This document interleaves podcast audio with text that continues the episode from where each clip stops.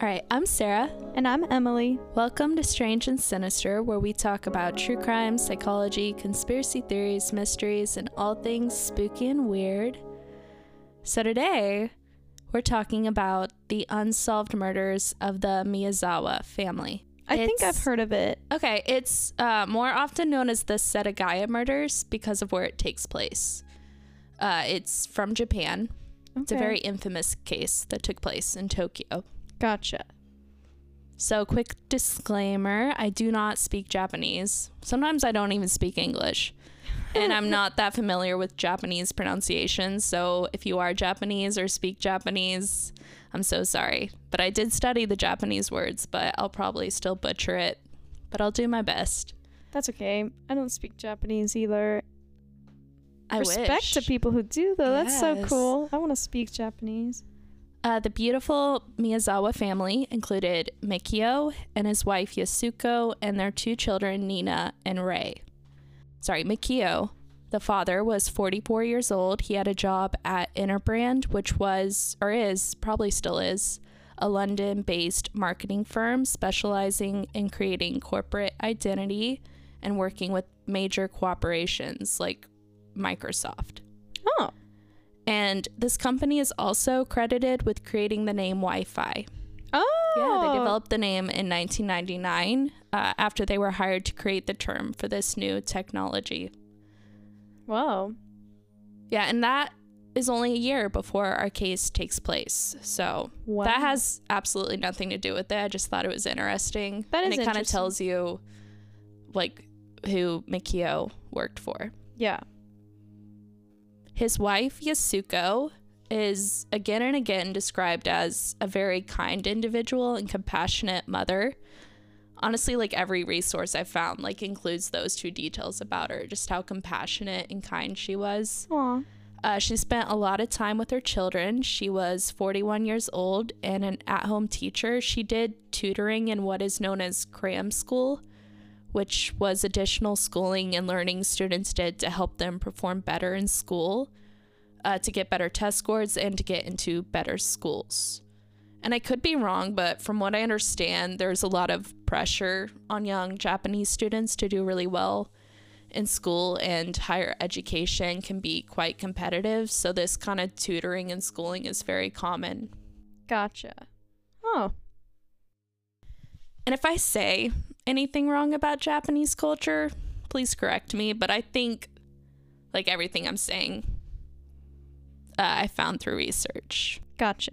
Yeah, if we're ever like inaccurate about something, just please tell us so we can correct it. We, wo- we won't get offended. yeah, I don't ever want to be like misleading about a culture. But, Right. Uh, so their daughter Nina was eight years old. She was in second grade at school, and she was doing very well. She was very smart, and she enjoyed playing the piano. She was in ballet, and she played soccer.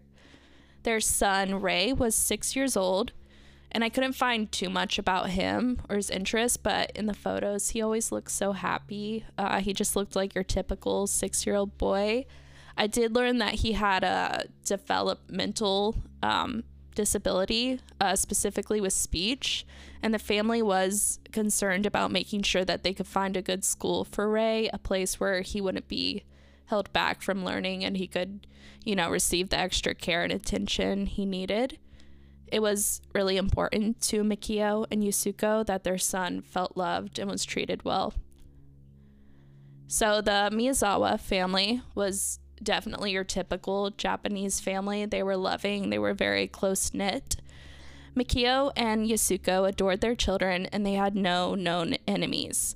I cannot really stress that enough that and that's what's so frustrating about this case is it's so senseless and it seems to be so random and it has no motive, but the murders themselves are super personal. Wow. Okay. So the murders took place on the evening of December 30th, 2000. Uh, the Miyazawa family lived in a district within Tokyo, Japan, known as Setagaya. Mikio and Yasuko had moved into the home only 10 years before in 1991, and when they did, they moved into a growing residential neighborhood with over 200 families. They lived in a I couldn't tell with the language barrier if this was a neighborhood name or a street name, but they lived in what is called Kamisoshigaya. By the time this case takes place, the city had bought out most of the neighborhood, leaving only four families living there. Wow. Uh, this neighborhood was being bought out by the city to become an expansion of the park known as Soshigaya Park. The Miyazawa family had already sold their land to the city and were planning to move out of their house in only a few months. Mikio and Yasuko had spent a lot of time searching for the right place to move with good schools for their children, especially Rei with his uh, speech disability. Their children were incredibly important to them. Uh, and the home that the Miyazawa family lived in was a duplex with three stories. So they had two regular floors and then a third, like, loft kind of attic floor. There's a layout on our Instagram as well as photos of the home, which I think will really help uh, when I'm describing what happens. So if you want it, it's there. At Strange and Sinister. Yes. On the other side of the duplex lived Yasuko's mother, sister, and brother in law. So in this neighborhood was only the Miyazawas, Yasuko's extended family, and two more families. And I think that's it. That was the only four families remaining. And I think for mo- most of the 90s, Yasuko's sister and her husband had lived abroad and had left the home to their mother, Haruko. And Yasuko also ran her cram school out of that home, that other duplex, because there was just more room there. But her sister in law, sorry, her sister and her brother in law were back in Japan and living at home with Haruko when this case takes place. Gotcha. So the back of the home was immediately adjacent to a skate park. There was also a nearby baseball field, there was a river, all surrounding what was left of this neighborhood. Uh, the Soshigaya Park was a pretty big park. It had a playground, it had walking trails. On the morning of December 31st, 2000, at around 10 a.m., Yasuko's elderly mother, who was named Haruko, went next door to the Miyazawa family home. She was concerned because she'd made plans with her daughter for that morning, but when she'd tried to call, the phone wasn't even ringing. So it was New Year's Eve, and celebrating the New Year's, from everything I learned, is pretty big deal in Japan. Like America, it's a time for celebration, a time to reflect on the previous years, previous year.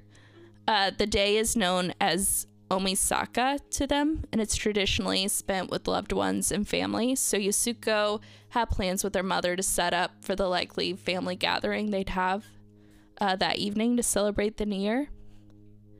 Haruko went next door and knocked on the door, and there was no answer. So she went and got a key to the home and went inside, and was tragically the one to discover that her daughter and family had been brutally murdered. Oh my gosh. It's so sad.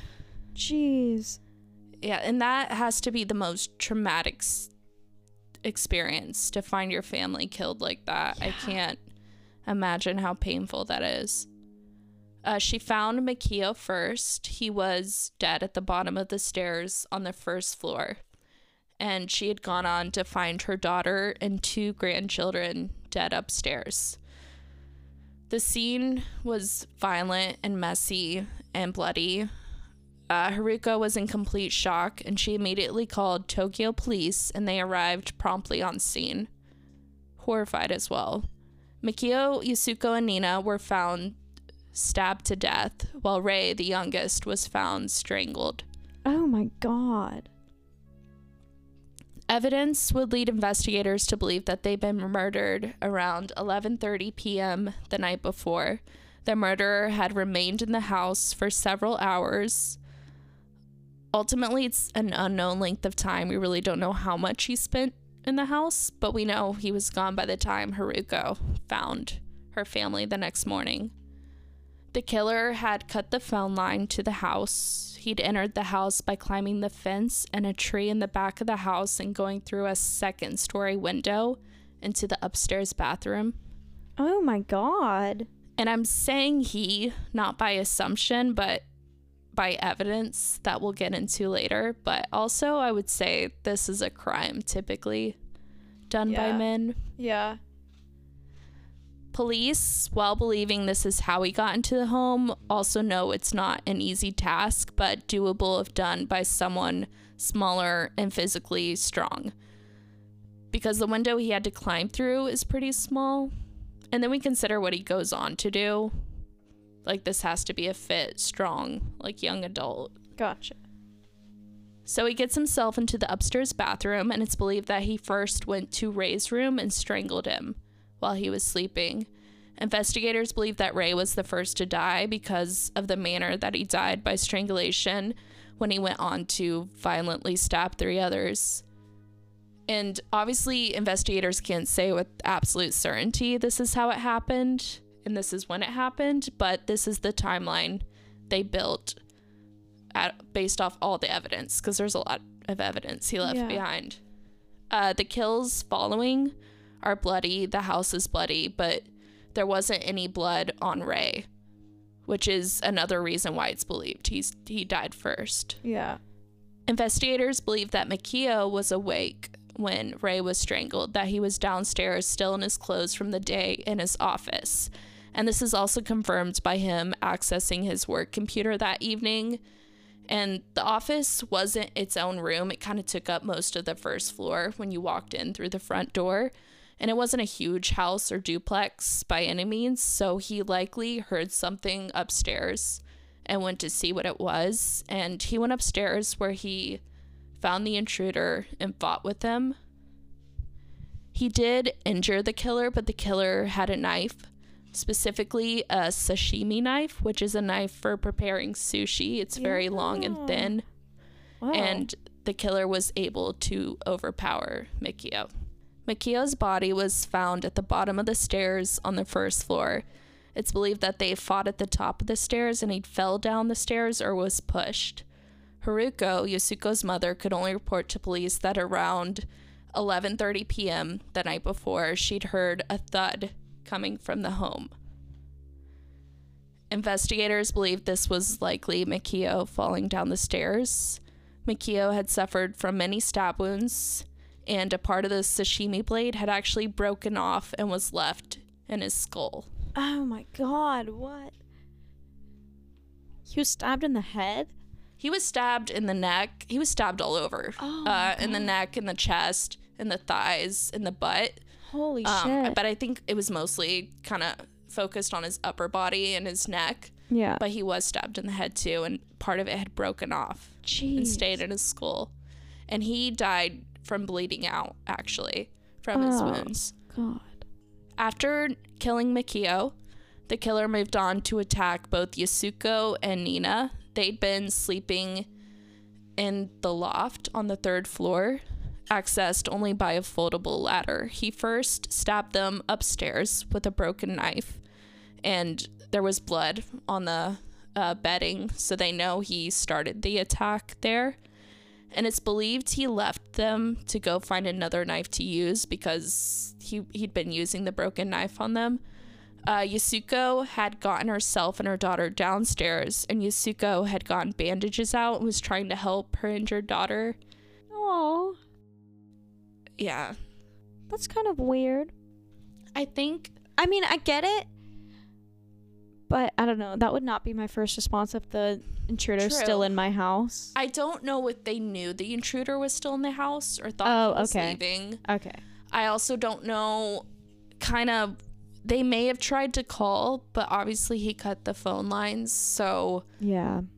I don't know why th- her logic was may I don't know based off I don't know Nina's injuries up to that point either if she thought hey I need to stop the bleeding like Yeah. let me go grab the first aid um I don't know if she'd checked on the family yet or gotten to that point we just know that they'd make made it to the second level and we know that she tried to help Nina because we find blood on the bandages Gotcha. so that's kind of all we know, but I don't know what else she did during that time or if she thought the intruder had left. Mm-hmm. He came back and he finished them off with another knife he'd found in the house a Santoku knife, which is basically one of those large cooking knives that everyone probably has in their kitchen. Uh, he killed Yasuko and then Nina, and they were found laying next to each other at the top of the stairs on the second floor. They were found laying in the fetal position with their backs to each other. Oh god. Uh, Nina was the last to die by a stab to her back, which would have caused a spinal injury and was the cause of her death. Uh, she also had some of her teeth knocked out, which oh led investigators to believe that she was beaten by the killer. god. It, that's so horrible and it's strange. He strangled Rei as if to spare him, Right? you know? But then he goes on. How old was Nina? Rei was six, Nina was eight. That is strange. That's weird. Yes. Okay. Like you'd think after seeing Rei, like maybe he wouldn't, you know, torture a child, but then he goes on to like Right. violently kill Nina, who's eight. Uh, Yasuko and Nina definitely received the worst of it. It said that their bodies continued to be stabbed after they were dead and that their deaths were more violent. Oh my god. And especially Yasuko and Nina, these killings are overkill. And they're just also kind of, they're really personal. Yeah. uh, strangling and stabbing are very like personal ways to kill someone and Yeah. it's being done to an entire family in their home and also both the females despite one of them being a child received the worst of the attack in Mhm. fact nina did receive the worst of it so it's possible he had something against women it's just odd to me that he took most of it out on the child Yeah, that is really really weird. And you said they had no enemies, so why would it be so personal? right?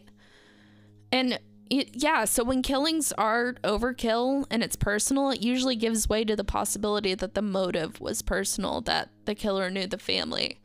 However, the family had no known enemies and there's never been a suspect. So while these murders seem personal, it doesn't necessarily mean they were. Yeah. And if it's not personal, but these killings are this violent and extreme, you consider like maybe this person is killed before. Like Yeah. this is just like their thing, their MO. But there's also no evidence of that either because there was all kinds of DNA left behind, but it's never found a match. Oh. And what follows is completely just mind blowing. Uh, the killer stayed in the house for an unknown length of time after the murders, at least several hours. And this is what he did based off evidence that he left. Uh, the killer used first aid to treat injuries he'd received from Mikio fighting back. Uh, both Nina's blood and the killer's blood were found on the remaining bandages. The killer, based off the stab wounds he inflicted, is believed to be right handed. He'd left behind a used bandage and also bloody towels and sanitary products that he'd used to clean up his own blood. And I couldn't really find what led investigators to believe this, but they think he suffered an injury on his right hand. This kind of comes up based off a witness statement much later that we'll get into. Okay. But it would also make sense, like if he is right-handed and he was attacking Mikio, it would make sense that Mikio would injure him on his hand Yeah. uh, if he was going to fight back. And it was a pretty decent injury. He bled a lot. Uh, he drank four bottles of barley tea. He ate melon and he ate several ice cream containers that he'd left empty around the house. What? He ate four without a spoon. He just like squeezed the bottom of the container and just ate it that way. Ew. Yeah. Gross.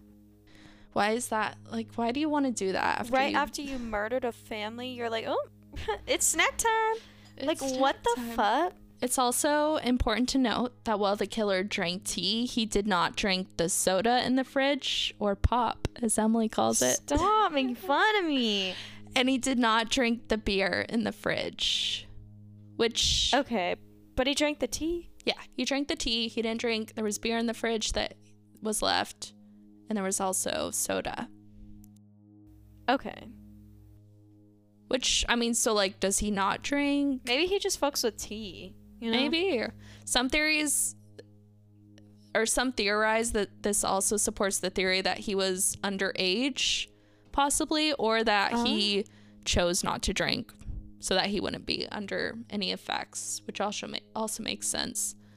Underage is an interesting theory. That makes sense. This that is a pretty big theory, and there is like evidence that that's possible, I guess, based off evidence, but I think the most likely scenario that he didn't drink the beer was just because he didn't want to He be under the to. influence after he just, you know, murdered a family, but uh, he took a he took a nap on their sofa in their living room, which was on the second floor of their home. He accessed the family computer at 1:18 a.m., but only accessed Mikio's employer website, which I believe was just the homepage anyways, and then he accessed a theater site that Mikio had bookmarked, which he attempted to buy tickets on, and then he created a new folder on the computer. It didn't put anything in it. Just nope, a folder. Nope, that's all he did. He was only he wasn't even on there that long either, so I don't really That's know. weird. Why? He used their bathroom, and he left feces in it. I Didn't mean, even flush it. Well, I mean, if you're gonna break into a house, kill the family, no one. But that is really strange because you think like I can't leave. I guess he really didn't give a fuck about leaving evidence. I mean, it already behind. bled all over the whole house. so- Right. But it's just a very bold thing to do. That is bold. Made some sort of like statement. And from the feces, we've learned that the previous day, the killer had eaten string beans and sesame seeds. Ah. Yeah. Uh, the killer had gone through documents of the family. Some he had laid out very organized, like cards, bank, bank statements, driver's license, passports, receipts. But then he'd also just dumped drawers of papers and documents into the bathtub and had just made a complete mess of things. He'd even left empty ice cream containers uh, in the tub, too. And m- it's weird because most of the documents would have been on the first floor in the office, and yet he took them upstairs to the second floor to just throw them in the tub. Okay. And additionally, he'd dumped things in the toilet along with his feces. He'd just thrown some of the things in the toilet. Did did he like turn the water on in the tub? Or like no, they were I don't think so. No, I think he just threw everything in the tub. That's odd. It's weird. There's like this air of like organization to the crime. Like he cut the phone line, he killed the family, he like laid out those documents like he was going to organize them, but then there's also the disorganized element that he's left his DNA everywhere. He threw all that stuff in the tub in the toilet. He left his shit in the toilet. Yeah. What? The killer had also left several several things behind. He and he'd left these things purposely because he'd left them laying out on the couch neatly and folded. And this is like what he's intentionally leaving behind, which is also just weird. Like this is a choice he made to do. Yeah. What What did he leave? Uh, so he left behind clothes, and these are the clothes that he'd been wearing and taken off after killing them.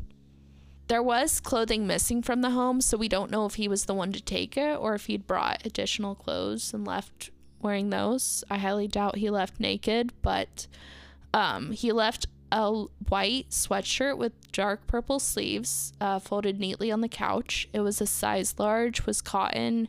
It had a blood stain on it. Uh, this specific sweatshirt was manufactured in August of that year, and only 130 units had been sold in Japan at that point. Uh, police were only able to track down 12 of the people who had purchased the sweater, but they were able to clear them. He'd left a jacket manufactured by Uniqlo. It was their AirTech jumper in black, size large. This jacket can't really help narrow down a suspect because it was sold out uh, months before in October of 2000. 82,000 of these jackets were sold and they were sold online too, and about 10,000 were sold within Tokyo. Uh, in the pockets of the jacket, they found traces of sand that is presumed to have either come from Mobori Beach, Kirashitara Beach, or Mira Beach, which are all within Japan. And they also found pollen of a bako willow, which is a type of tree that grows near water. Uh, he left a pair of black leather gloves, which over 10,000 had been sold. He left a pretty worn out scarf, which was a plaid pattern, uh, mostly green, but it had red, black, orange, and dark blue. And this scarf is believed to have been given as a prize in arcades and also possibly sold in what are called 100 yen stores, which are Japanese stores that sell discounted items. So, kind of like a Dollar Tree or like a five and below kind of deal. Uh, he left a gray knitted wool hat that has a black line detail that goes around it, which Tokyo police described as a crusher hat. It kind of looks like a bucket hat to me or something. And this hat was sold 3,500 times between 1998 and 2000. He left behind a hip bag, which is, it's kind of like a fanny pack. Uh, it was dark green in color and pretty worn out. Investigators believe he'd owned and used this bag for several years, and 2,850 of these had been purchased in Osaka, Japan, and have been sold throughout Japan. And this bag has a lot of uh, in- evidence on it, actually. Uh, they found an ingredient that is a detergent that is specifically not used in Japan.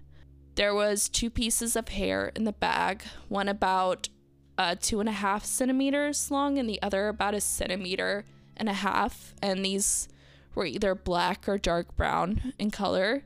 Uh, the longer piece was cut on one end, and the smaller piece was cut on both ends by something like hair clippers. So they weren't pulled or they hadn't fallen out, they'd been cut Weird. out of his hair. Okay.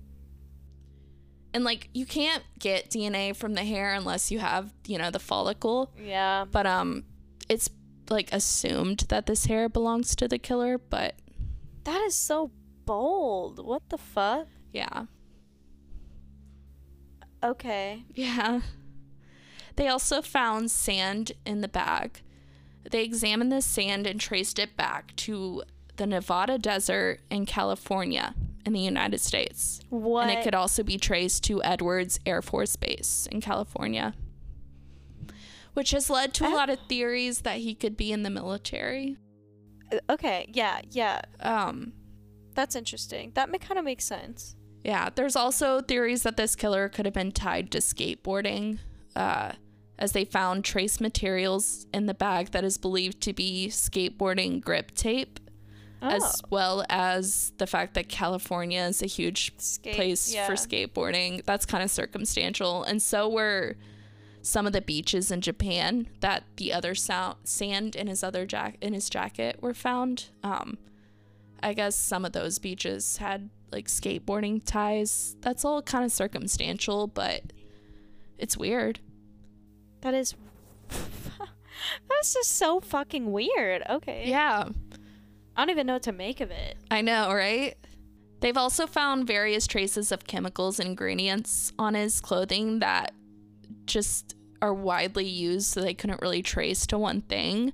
But in 2018, they did identify one of the substances found on the hip bag as being from a highlighter, uh, which led to newer theories that he was very young or possibly still in school, or he had used the hip bag while he was in school. Huh.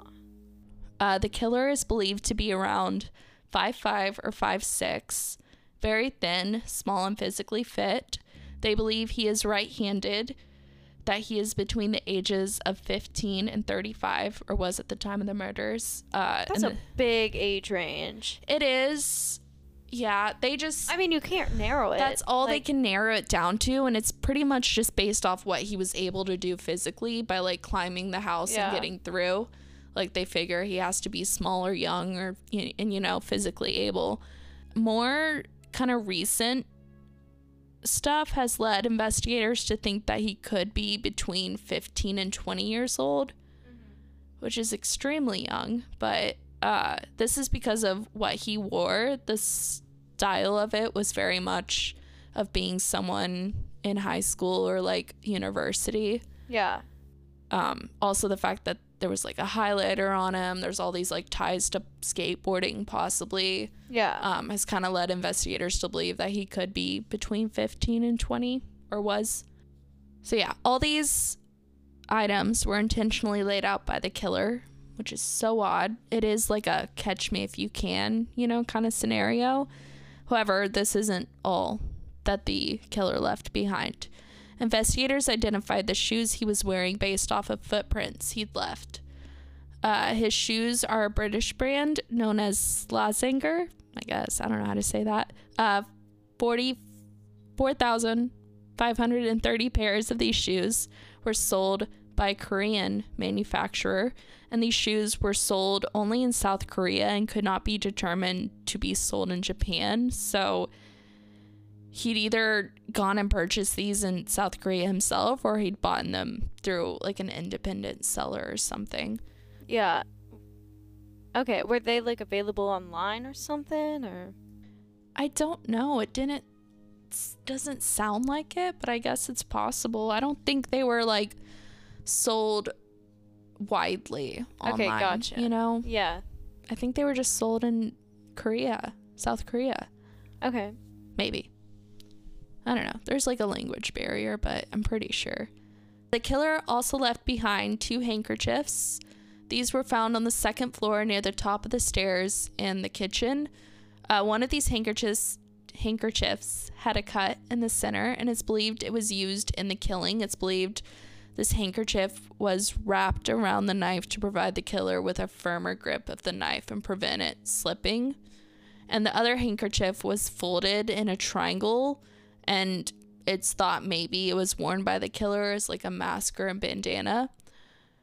Uh, they did find traces of perfume on the handkerchiefs and the hip bag, and this perfume had been sold in Japan for many decades. It was a very common, like easily obtainable. It was Guy Laroche's Drakkar Noir. I don't know if I'm saying that right. Uh, it's also actually a perfume or cologne that's been tied to skateboarders because it Okay. was used and promoted by a professional skateboarder in the 80s. Oh. All right. So, yeah, I don't know. Uh, the killer had left uh, his fingerprints everywhere as well. He left both the murder weapons at the house. It still had blood. Like, they still had blood on them when they were found. Uh, 200,000 yen was missing from the home, which is, I looked it up because that sounds like a lot, uh, but it's equivalent to about $1,600, Oh. at least in today's money. Yeah. Uh, and this was the equivalent of the tuition of Yasuko's cram school. And it's believed to have been taken from a wallet, but other things had been left in. And he'd also left behind 60,000 yen that was sitting in an envelope pretty out in the open on the bookshelf. Huh. A sweatshirt of Mikio was missing from the home. It's not sure if the killer took this, but it's possible. And considering he left all his clothes, maybe he took this sweatshirt to wear. I don't know. Uh, but this shirt, I couldn't find an image of it, but the description of it is that it has a fish pattern and the words dive on the front, and on the back, it has like the English alphabet on it, A to Z. That's kind of sick. Right? Well, maybe. I don't know. I was reading a Japanese article and translating it to English, but that's what I think.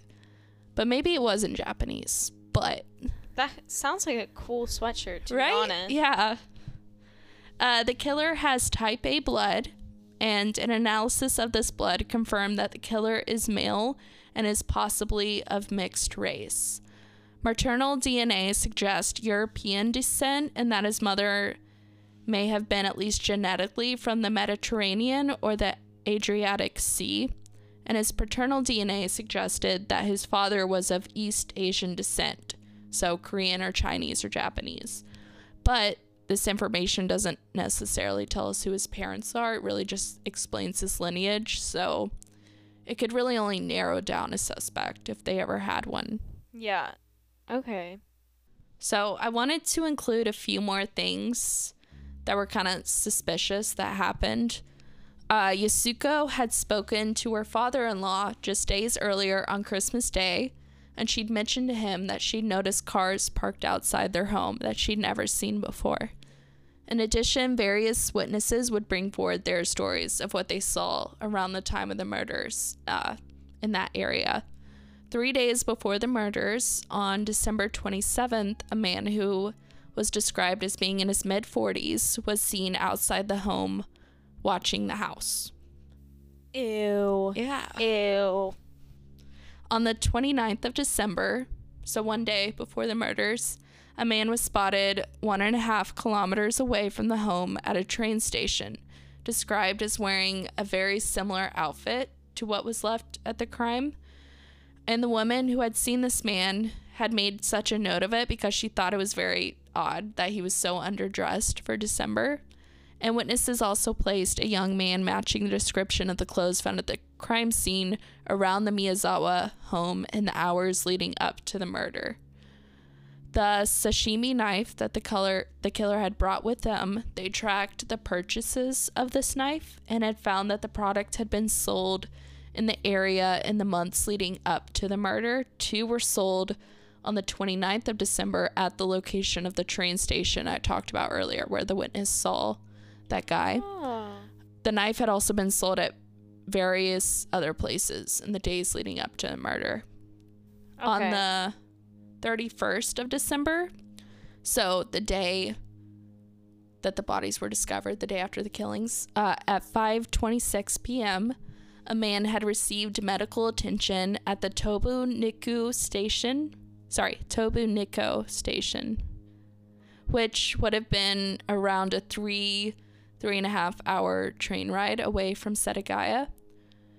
And this man had a deep injury to his right hand, so deep that it exposed his bone. And he was described to be in his late 30s, about 175 centimeters tall, which is about 5'8, 5'9. He was wearing a black jacket and jeans and didn't share any information on what happened to him and this man received medical attention and he left after and was never seen again. Oh. Oh boy. Yeah, it's wild with all this evidence that we do not know to this day who this guy was. Uh, this was the largest investigation in Japanese history. This case has involved over 246,044 investigators, which is Wow. astounding. I can't even like That's That's a lot of people. Yeah. and over 12,545 pieces of evidence have been collected in connection to this case, Wow. which is another like unfathomable number. And when it's involving like a crime and it still hasn't given you the answers or found the person, it's wild. And I couldn't like there's obviously with all that ev- evidence, there's a lot more to this case that I did not even include in this episode. Yeah. Like this episode could have been like 10 hours long. But so there are still police today assigned to this case. It's certainly one that's not cold, but it's the scariest kind of case because it's been 23 years oh. and Yeah. It's not been solved. And we don't know if whoever did this never committed a crime again and that's why he hasn't been caught or if they just haven't connected. You Yeah. know, because he could have just fled, I guess, to another country and I don't know. Yeah, especially because he has American ties. Like That too. Uh, I don't know how easily we would be able to connect something that happens in America to a crime that happened in Japan like over 20 years ago. Yeah. That's But- scary. Yes. And like this happened in 2000. He's presumed to be between the ages of 15 and 35. That means he's still pretty young now. Yeah. Oh, no. Yeah. I don't know.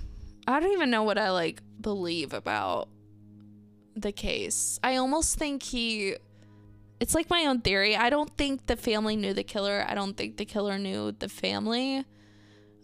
I think he just kind of picked them and I think he's probably committed other crimes and it just hasn't connected. Yeah. That's insane. That out of all of that like DNA evidence, that they can't connect it. Like there's no match. right?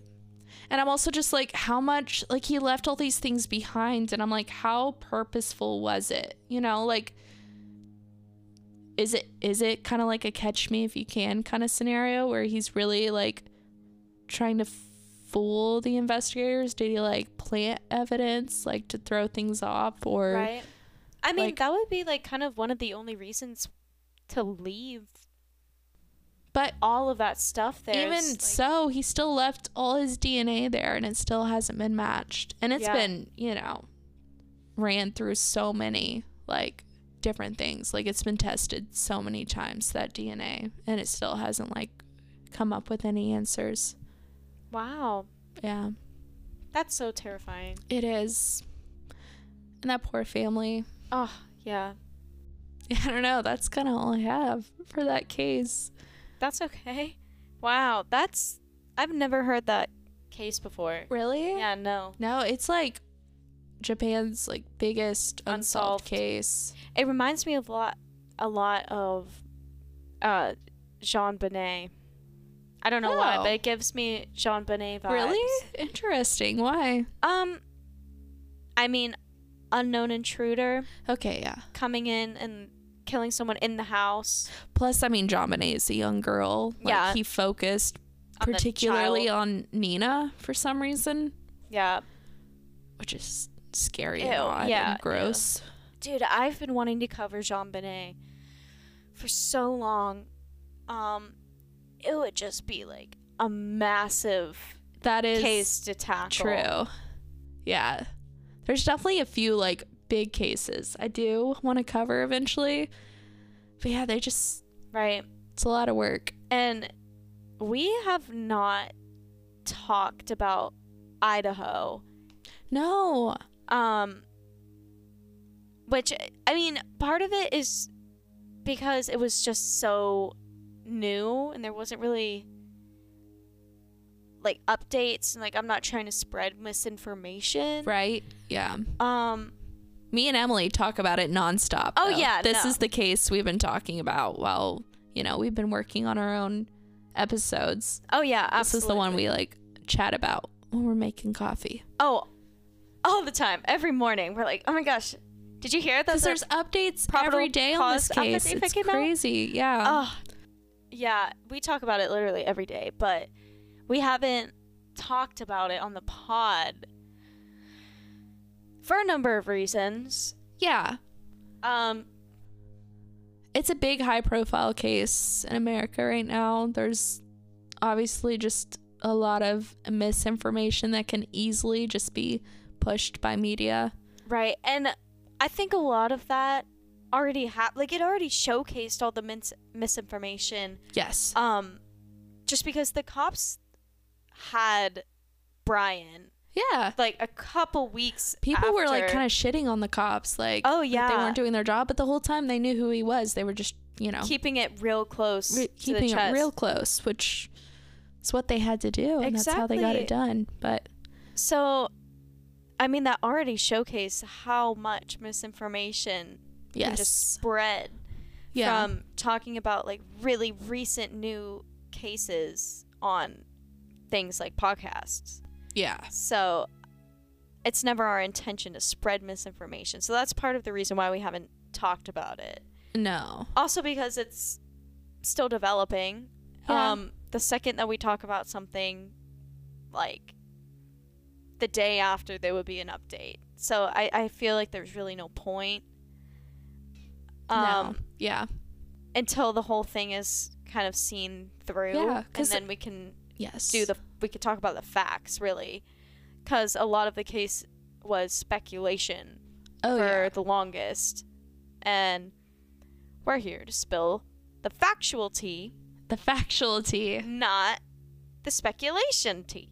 So that's truth, also part of the reason why we haven't talked about it. yes, But um we do give like some updates on our Instagram.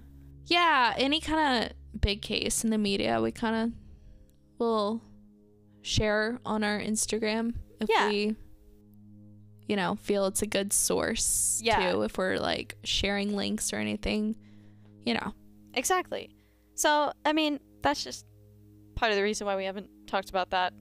Yeah, but you know, if you have any if you want to talk about it with anyone, we're here on the Instagram. You can Yeah, chat right? with us about the Idaho murders. Yeah, Uh, we will talk about it. Absolutely. If you want to yes. DM us or something.